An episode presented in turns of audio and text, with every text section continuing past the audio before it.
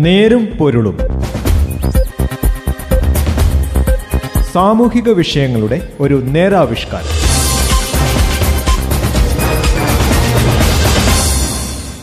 നമസ്കാരം. നേരുമ്പുള്ളിന്റെ പുതിയൊരു അധ്യായത്തിലേക്ക് സ്വാഗതം. ഇന്ന് ഈ പരിപാടിയിൽ ഞാൻ ജോസഫ് പള്ളത്ത്.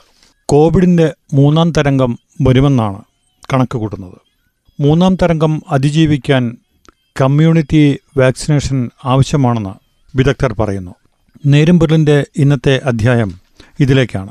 കോവിഡ് അതിതീവ്ര വ്യാപനമായെത്തിയ രണ്ടാം തരംഗത്തിന് കുറവുണ്ടെങ്കിലും ആരോഗ്യമേഖലയിൽ ആശങ്കകൾ ഇപ്പോഴും നിലനിൽക്കുകയാണ്. സെമി ലോക്ക്ഡൌണും പിന്നീട് വന്ന ലോക്ക്ഡൌണുമെല്ലാം രോഗവ്യാപനം പിടിച്ചു നിർത്തുന്നതിൽ നിർണായക പങ്കുവഹിച്ചിരുന്നു പ്രതിദിന രോഗബാധിതരുടെ എണ്ണം കുറഞ്ഞു വരുന്നതും ഏറെ ആശ്വാസം പകരുന്നതാണ്. എന്നാൽ ലോക്ക്ഡൌൺ ഇളവുകളെ തുടർന്ന് ജനങ്ങൾ കൂട്ടത്തോടെ വീണ്ടും പുറത്തിറങ്ങാൻ തുടങ്ങി. ഇതോടെ കുറഞ്ഞുവരുന്ന രോഗബാധിതരുടെ എണ്ണം ഇനിയും കൂടാനുള്ള സാധ്യതയും ഏറെയാണ്. നിയന്ത്രണങ്ങൾ തുടരുന്നത് സാധാരണക്കാർ ഉൾപ്പെടെയുള്ളവരുടെ ജീവിതത്തെ പ്രത്യക്ഷമായി ബാധിക്കും.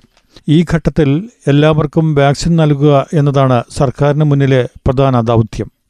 ഇന്നത്തെ നിലയിൽ വാക്സിൻ വിതരണം എല്ലാവരിലും എത്തിക്കുന്നതിന് മാസങ്ങൾ വേണ്ടിവരും. ഈ ഘട്ടത്തിൽ സ്വകാര്യ ആശുപത്രികളുമായി കൈകോർത്തുകൊണ്ടുള്ള പ്രവർത്തനമാണ് നടപ്പാക്കേണ്ടത്. സ്വകാര്യ ആശുപത്രികളെ കൂടി ചുമതലപ്പെടുത്തിയാൽ എങ്കിൽ മാത്രമേ സമ്പൂർണ വാക്സിനേഷൻ യാഥാർത്ഥ്യമാകുകയുള്ളൂ. ഇക്കാര്യം സർക്കാരിനെ സ്വകാര്യ ആശുപത്രി പ്രതിനിധികൾ അറിയിച്ചിട്ടുണ്ട്. സർക്കാരിന്റെ ഭാഗത്തു നിന്നുള്ള അനുകൂല തീരുമാനം കാത്തിരിക്കുകയാണിവർ. കോവിഡ് മൂന്നാം തരംഗത്തെ അതിജീവിക്കുന്നതിനായി ആരോഗ്യ മേഖലയിൽ സർക്കാർ അടിയന്തരമായി നടപ്പാക്കേണ്ട മാറ്റങ്ങളെക്കുറിച്ച് Aster MIMS CEO doctor Arhan Yasin ചില നിർദ്ദേശങ്ങളും മുമ്പോട്ട് വെക്കുകയുണ്ടായി. രണ്ടാം തരംഗം പൂർണമായും അതിജീവിച്ചെന്ന് പറയാനായിട്ടില്ല. പ്രതിദിന രോഗബാധിതരുടെ എണ്ണം ഇപ്പോൾ ശരാശരി പന്ത്രണ്ടായിരം മുതൽ പതിമൂവായിരമാണ്. എങ്കിലും വ്യാപന തോത് കുറഞ്ഞിട്ടുണ്ട്. ടെസ്റ്റ് പോസിറ്റിവിറ്റി പല ജില്ലകളിലും ഭീതികരമായ വിധത്തിലും ഉയർന്നിരുന്നെങ്കിലും ഇപ്പോൾ കുറവുണ്ട്. ഒന്നാം തരംഗത്തേക്കാൾ കൂടുതൽ മരണവും രോഗബാധിതരും രണ്ടാം ഘട്ടത്തിലായിരുന്നു.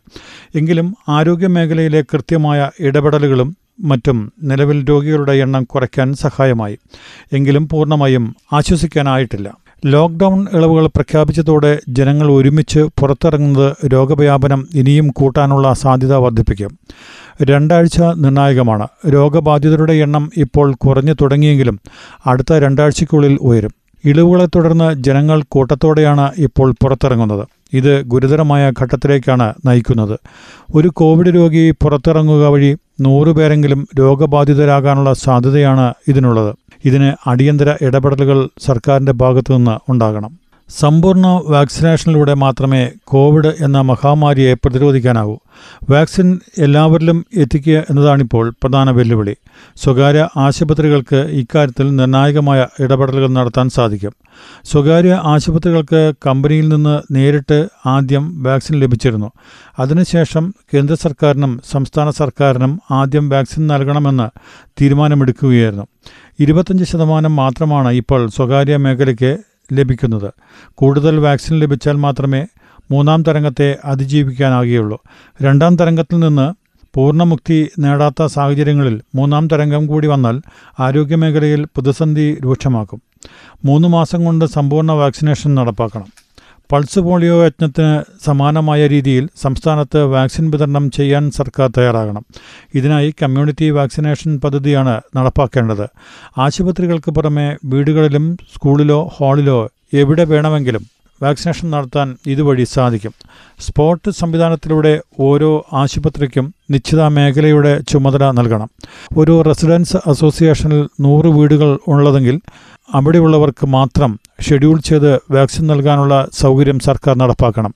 ആശാ വർക്കർമാരും സ്വകാര്യ സർക്കാർ മേഖലയിലെ ആരോഗ്യ പ്രവർത്തകരും ഒരുമിച്ചുള്ള പ്രവർത്തനത്തിലൂടെ ആ മേഖലയിൽ പൂർണമായും വാക്സിനേഷൻ നടപ്പാക്കാം. പൾസ് പോളിയോ വിജയകരമായത് ഇത്തരം രീതിയിലൂടെയായിരുന്നു.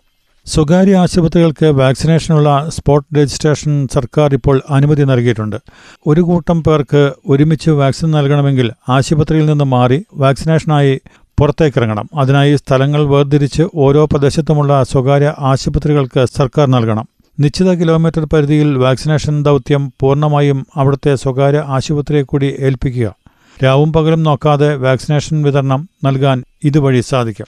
സർക്കാർ ഇതിന് മേൽനോട്ടം വഹിച്ചാൽ മാത്രം മതി. മതിയായ അളവിൽ വാക്സിനും സർക്കാർ സ്വകാര്യ ആശുപത്രികൾക്കായി അനുവദിക്കണം.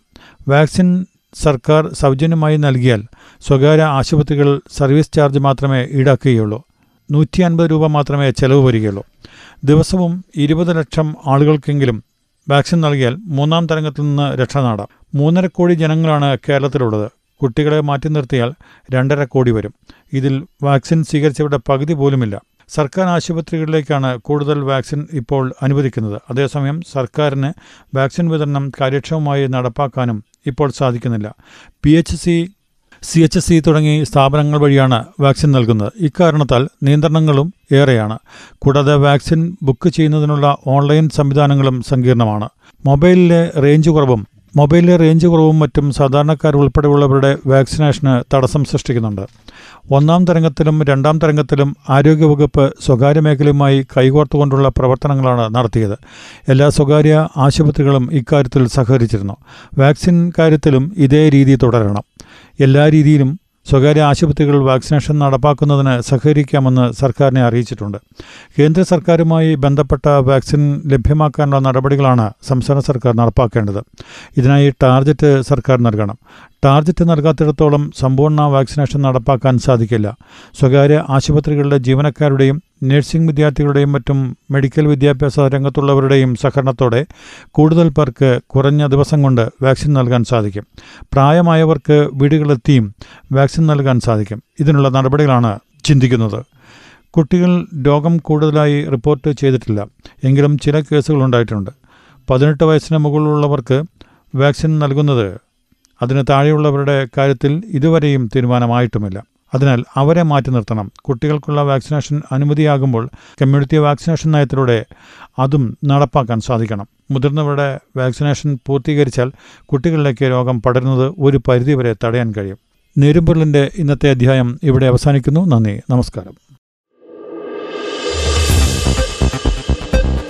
നേരും പൊരുളും. സാമൂഹിക വിഷയങ്ങളുടെ ഒരു നേരാവിഷ്കാരം.